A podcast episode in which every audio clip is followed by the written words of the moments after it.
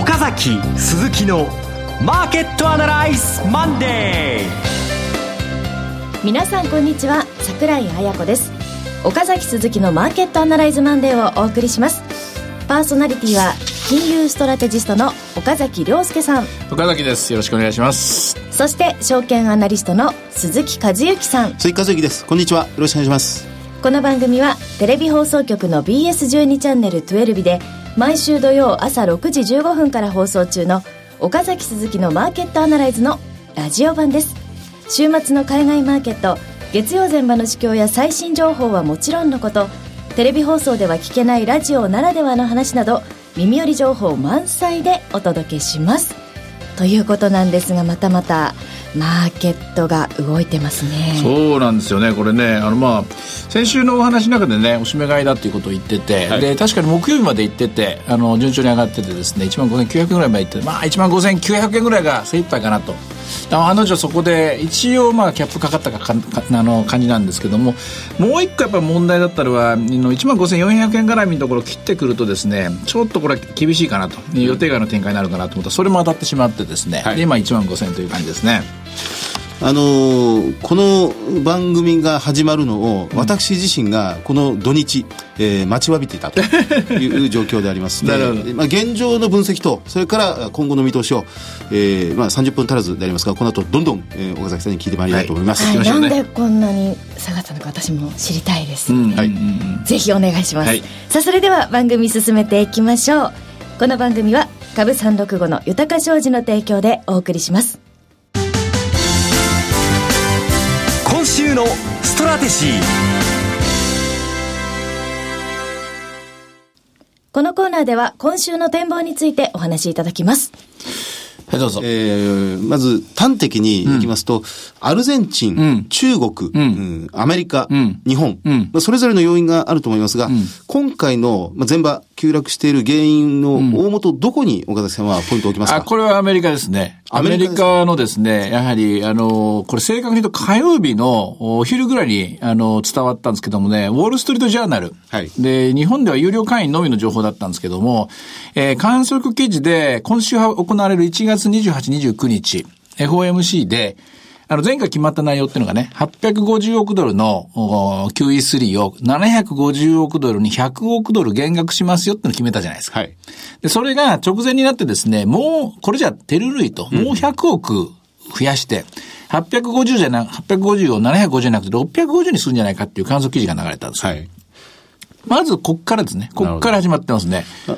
あの、要は出口戦略、テーパリングのスピードを早める、うん。早めるという話ですね。というところから、まあ、今回の、まあ、世界的な金融変調。ええ。というものが始まったと。これがですね、直接的に債券金利の、あの、長期金利のですね、債券価格の下落、長期金利の急上昇を招いたかというと、そうではなかったと、うん。そ、そこにはもう穴は開いてないんですよ。そこはアメリカの個人投資家も債券型投資信託も随分解約しましたから、はい、で金利も さんパーセント 規模まで上がったというので、むしろ買いになったと。うん、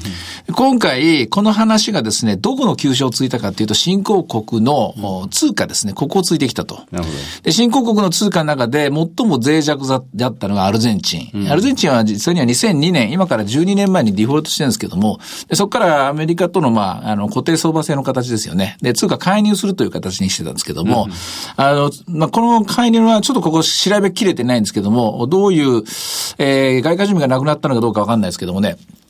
あまりこうできなくなっちゃったんですね。でもそれまだ予測ですよね。予測です。予測の時点でそこまで影響出てくるものなんですか？いや、もともと下地としてはですね、これはあの、今年の最初のゴールドマンサックスのレポートが、新興国株をアンダーウェイとして、アメリカ、先進国株を買いましょうっていうですね、うん、大々的にそういうキャンペーンだったんですよね。もともとそういう下準備があったんですね。で、今回ですね、ただ、悪いことに、えー、連鎖っていうのがどう広がっていくかというと、えー、次にですね、流れた情報が木曜日、木曜日の日昼、お昼かな、えー、ちょうど日本では日経平均株価 いちまんごせんきゅうひゃくえんまで上がったところなんで、よしよし来たかと、そろそろ利食いかというところで入ってきたのが アイエムエフ 専務、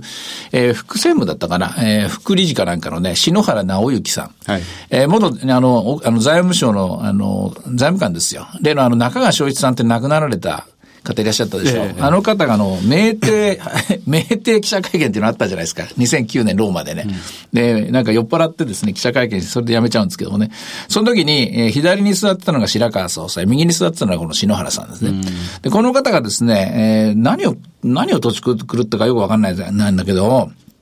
もう日本は追加の量的緩和をする必要がないと、うんうん、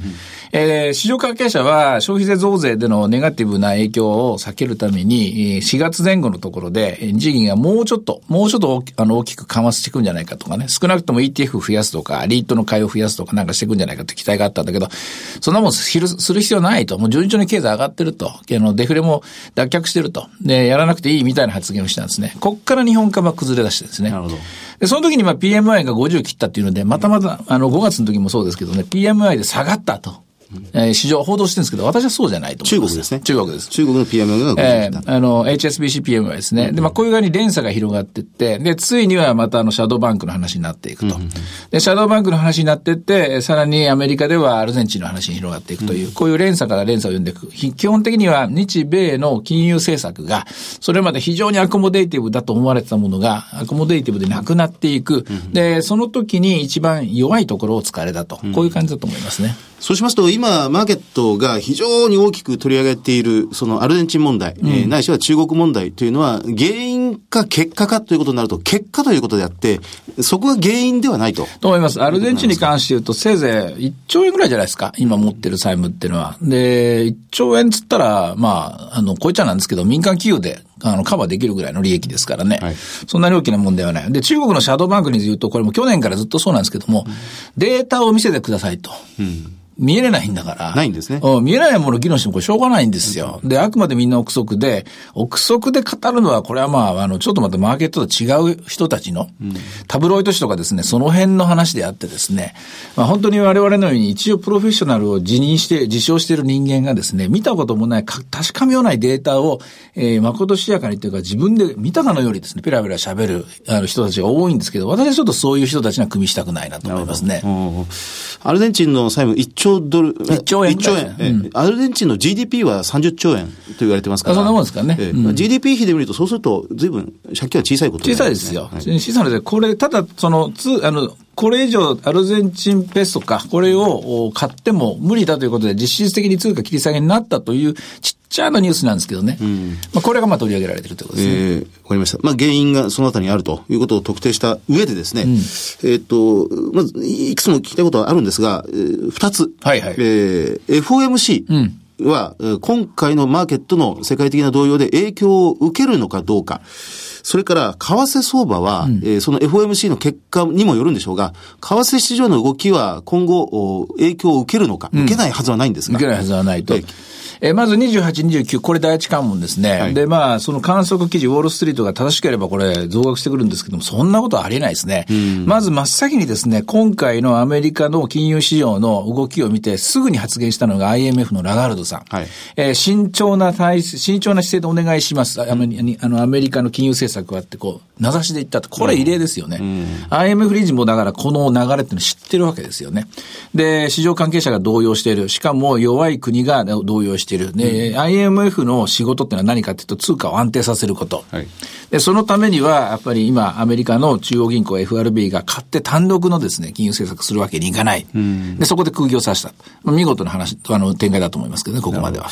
それから為替市場、アメリカの金融政策変わりそうで変わらない、うん、まあ、それまでのペースに戻るが維持されるとなると、うん、為替市場のトレンドなりスピードペースというものは変わってくるでしょうか。あのドルの上昇スピードは鈍りますね。おそらくひゃくごえん、ひゃくごえんごじゅっせんを超えてくるにはやっぱり数ヶ月ぐらい、うん、さんがつのじゅうはち、じゅうくかな、あそこの エフオーエムシー まではなかなか煮え切らないまま続くんじゃないですかね、うん、ただね注意してもらいたいのはこれさんえんぐらいでしょ、動いてんの、そうですね、ドル円で、うん、で通貨のさんえんぐらいなんてのはこれは極めてボラティリティの範囲なんですよ、うん、でむしろそれよりも株式市場のボラティリティが今日いちにちでですね、えー、と前場の終わりで にじゅうななてんさんパーセント ぐらい、うん、えー、金曜日に比べると よんてんろくパーセント も上がってると。でこれはいかにですね、あの日本の金融緩和期待が大きかったと、金融緩和が剥げたというところですよね、うん、そこのところの方が大きかったような気がしますね。そうですか、まあね、アメリカ、中国、アルゼンチンではなく日本、日本の金融政策ということに対するですね、あの我々はあの関係者はみんなこれ、えー、日銀の追加緩和っていうのは春からずっと春というかまあ新春いちがつからですね大いに期待してるんですよね。去年の暮れが、暮れぐらいからね。で増税とあのカップルで来るという形で思ったもの、これ一つ剥げちゃいますと、やっぱりそれまで期待値で乗ってたプレミアム分、おそらくいちまんごせんえんがフェアバリューとしたらですね、いちまんろくせんえんはその力だったと思いますから、ね、うん、せんえんが剥げちゃったのかなというふうに思いますね。あの、岡崎さんはセミナーなどで、えー、さんがつぐらいまでは、まあ、上昇にベットする形で一勝負できそうだと、うん、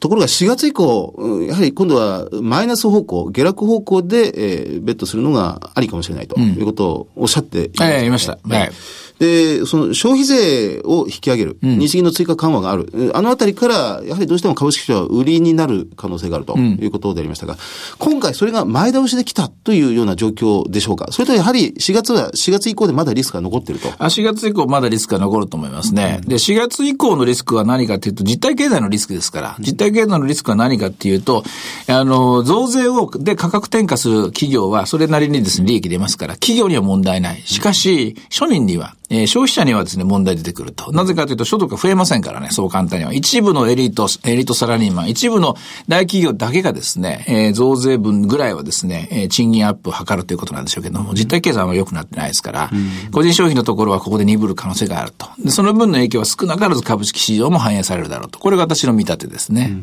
うん、あのー、金融界の変化と実業界の変化ってどうしても金融界の方が早いですから。早いですね。まあ、リーマンショックの時もそうですけど、金融界の混乱が実業界にものすごいダメージを与えたということ、うん、動きがありますが、今回もこの金融界、特にパソコンのモニターの中のバーチャルな金融界の動きが今後実体経済に影響を与え、円安がなさそうだということで今後日本の企業業績に影響を与えるのか、あるいは日本の賃上げを考えている経営者のマインドに影響を与えるのかあたりまで踏み込むとどうでしょうか。アルゼンチンはまず影響ないですよね。アルゼンチンは影響ない。まずほとんどない。はい、で、ひゃくごえんがひゃくにえんになりました。うん、これどうですか？影響ないと思いますよ。うん、あの、おそらくこの程度のですね、コップのなんか嵐であれば、企業の経営者にしてみればですね、大した変化ではないと思いますね。で、もしもまあ、あるとすれば、中国のそのシャドーバンクの話、私はただのお化けだと思ってますけれども、これお化けじゃなくて実態だということになると、えー、そこは問題かもしれません。しかしこれ、出てこないとしょうがないもんですからね、お化けはお化けですから、幽霊は幽霊なんで、私は見たことないし、だから噂で流れてて、でテレビなんかでもなんかそれこそなんか知んないけど本当にもうすぐスペシャルレポートみたいな感じでね、街頭でなんかと利材商品売ってるなんていうのやってますけど、だからどうしたっていうところがよくわかんないんですよこれね。よくわかんないものにかけれるほどですね、そんな確率の低いものにかけるですね、えー、ベットする自信はないですからね、うん、おそらく企業の経営者も同じだと思いますね。今日本の企業にとって円安というのはメリットよりもその物価の上昇につながってデメリットの方がかなり大きくなってるっていう部分も大きいようにも感じるんですけどね。これは料金の、料金の狭いあれですよね。社長とか経営者ですよね。うん、もっとこれインフレ型にあの会社を変えていかなきゃいけない。インフレ型に会社を変えるってことは確保しなきゃいけないわけですよ。人も資材もそして在庫も増やすっていうことですよね。はい、さて昨年ごがつにじゅうさんにちバーナンキショックでにかげつじゃくの下落までの調整がありましたが、今回の縦軸横軸、うん、値幅調整、日経平均いちまんよんせんえんまで今日瞬間入りましたがよんせんだい。何パーですかこれ？えー、パーセンテージ、えー、計算 ななはちパーセント ぐらいですか？えー、じゅっパーセント ないですよね。ピークからですね。うん、ピークが いちまんろくせんさんびゃくえん、えー、大納会から見てせんさんびゃくえん ななパーセント。 ななパーセント ですね。はい、まあこれは普通のボラティリティだと思いますけどね。うん、まあ、昨年ごがつは にじゅっパーセント 調整でしたが、えー、今回はそんなにはいかないと。問題はですね、これあの連鎖するかどうかなんですよ。このこれが今起きてる現象が世界、世界同時化です。そうです。うん、今夜のヨーロッパ、ね、連鎖するかどうかなんですよね。はい、で、ごがつの場合はやっぱり連鎖したのはやっぱり金利が上昇しましたから。で、金利はすべての、これもうほとんどもう、あの、ある種のノロウイルスみたいですね、ザーッと広がります。しかし今回のアルゼンチンの問題とか、この株がまあ動いたいくつかで、シャドー、シャドーバンクいくつかこれありますけども、これは突発的なまあ病原体みたいなもんですから、そんなに大きな感染力を持ってないはずなんですよね。うん、それを考えると、このあたりでいちまんごせんの攻防で止まるならば、これはこれでいっかげつで終わるんじゃないかなと思いますね。なるほど。はい、ではそろそろお時間。あ、そんなに喋っちゃいました、はい、まだまだ聞きたいところなんですが、とりあえず締めたいと思いますが、はい、現場で見ておくべき指標ありますでしょうか。えー、っとまずドル円がひゃくにえんのさんじゅうですよね。さっきボラテリティ言いました にじゅうななてんにじゅうなな ですね。新興市場マザーズもやっぱり、えー、環境に出てます。 よんパーセント 下げてますね、うん、大中小で見ても同じようにいってます。下がってますか。そうですよね、えーはい、でセクターって全部売りですよね。なるほどね、はいはいはい、あとは株さんびゃくろくじゅうごですが、株さんびゃくろくじゅうごはさっきいくらでしたっけね。いちまんごせんをめぐってこれもいったり来たりでしたけれども、ちょっと待ってくださいね、今見ますね、はい、株さんびゃくろくじゅうごがどのくらい影響があるかですが、えー、いちまんごせん飛んでじゅういちえんですか、えー、飛びじゅうさんえん買いの飛びにじゅうえん売り、まあ、いちまんごせん台維持ですね、はい、はい、以上今週のストラテジーでした岡崎鈴木のマーケットアナライズマンデー。それではここで株さんびゃくろくじゅうごの豊か商事からセミナー情報です。えまずは岡崎さんがご登壇されるセミナーです。豊か商事資産運用セミナー in 横浜、日程はにがつようか土曜日じゅうにじさんじゅっぷん会場、じゅうさんじ開演。会場は立の東部立野ビルだいいち会議室です。お申し込み連絡先は豊か商事横浜支店フリーコール ゼロいちにゼロ きゅうきゅうなな ろくにーよん ゼロいちにゼロ きゅうきゅうなな ろくにーよん です。受付時間は同日祝日を除くくじからにじゅうじ。セミナータイトルは異次元の金融政策と株式市場。岡崎さん、どんなお話になりますか。これあの実は一昨日土曜日もね、えー、新宿の大きなですね エヌエス ビルというところであのセミナーがあったんですけども、これもう金曜日こういう展開だったんですから、セミナー資料はセミナー資料で置いといて、その前に現状どうなってるかっていうことをですね、かなり詳しくじゅっぷんじゅうごふんかけたかな、一生懸命喋ったんですけども、まあ、にがつようかっていうのもこれ雇用統計の翌日なもんですから、ねはい、そういう意味じゃですね、お話しすることすごく多くなると思うんで、いちじかんはんでうまくできるかどうかっていうのはね、わかんないんですけども、でもまあ一番最新の情報、一番最前線で見える景色ですね、それを事細かに皆さんにお伝えしてしていきたいなと思います。ラジオよりも早いですからね。そうそうそうそうそうということで、横浜の一番入ったそこなんですよね。ですよね。だから横浜の皆さんもかなりのこれチャンスですので、えぜひご応募お願いします。さあ、それから鈴木さんのセミナーも開催されます。え鈴木さんのセミナー題して豊か商事資産運用セミナー in 札幌。日程はさんがつついたち土曜日じゅうにじさんじゅっぷん会場、じゅうさんじ開演です。会場は豊か商事札幌支店。お申し込み連絡先は札幌支店のフリーコール ゼロいちにゼロ いちきゅういち さんろくご。ゼロいちにゼロ いちきゅういち さんろくご です。受付時間は同日祝日を除くくじからにじゅうじ。ぜひご応募いただきたいと思うんですが、どんなお話になりますか。はい、えー、私は企業業績が第三四半期出揃ってますので、この下げ局面で買うべき個別の銘柄ですね。で、個別の集大成が日経平均というものになっていくでしょうから、そこから見える日経平均の今後、相場全体の動きというものも合わせてお話しできればと思います。ここもね、時期的には絶妙なタイミングですからね。ニーサが導入されて、うん買いたいんですけども、ずいぶん上がってしまったという声をたくさん聞いてたんですよね、ええ、今確かに安くなってますけどね、その辺りです、まあ、その辺もぜひですねチェックしていただきたいと思います。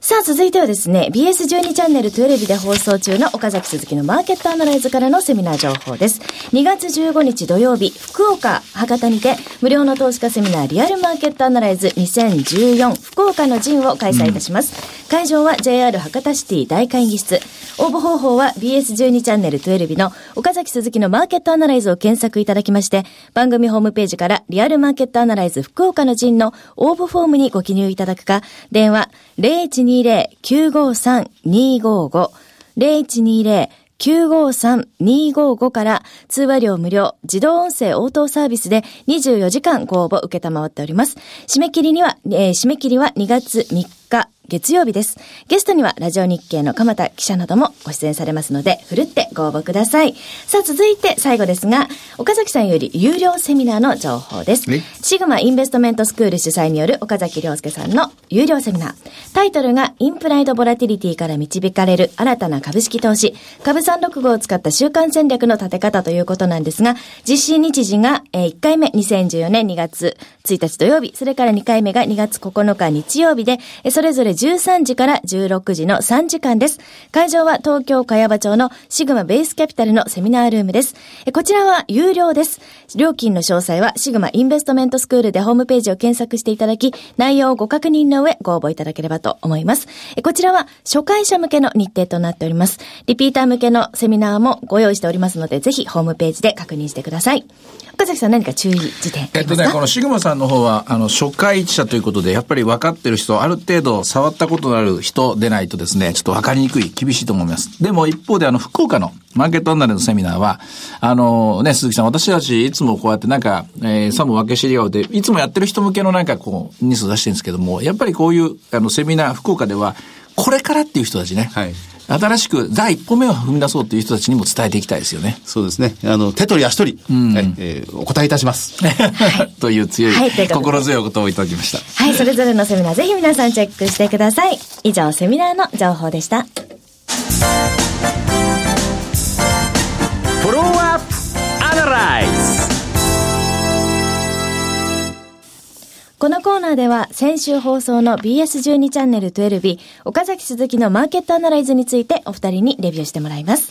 あの二世基礎研究所の久賀直子さんに初めてゲストとしてお越しいただいて、うん、この現在の労働環境雇用環境と、うん、それからそこから見える消費のトレンドというものを、うんうん見ていただきました、うんうん、非常にこの反響が大きかったですね、うん、大きかったあの大事なことはね、消費者あるいは労働者人間ですよね。人間っていうのはお米とかねガソリンとかですね、えー、例えばあの綿ってもいいし、そういうコモディティじゃないんですよね。一人一人違う、年齢も違う、男女も違うね。でそれによってあと正規非正規とかいろんな差があるでしょ。でその差を一個一個ですね分けてそれぞれの中での合理的な行動みたいなものを考えなきゃいけないので、いけないので一律賃金上昇一言で片付けられるわけがないと、うん、でそこの部分を最初の一つ目のですねメスを入れてくださったということで、私はとても久我さんに感謝してるんですよね。はい。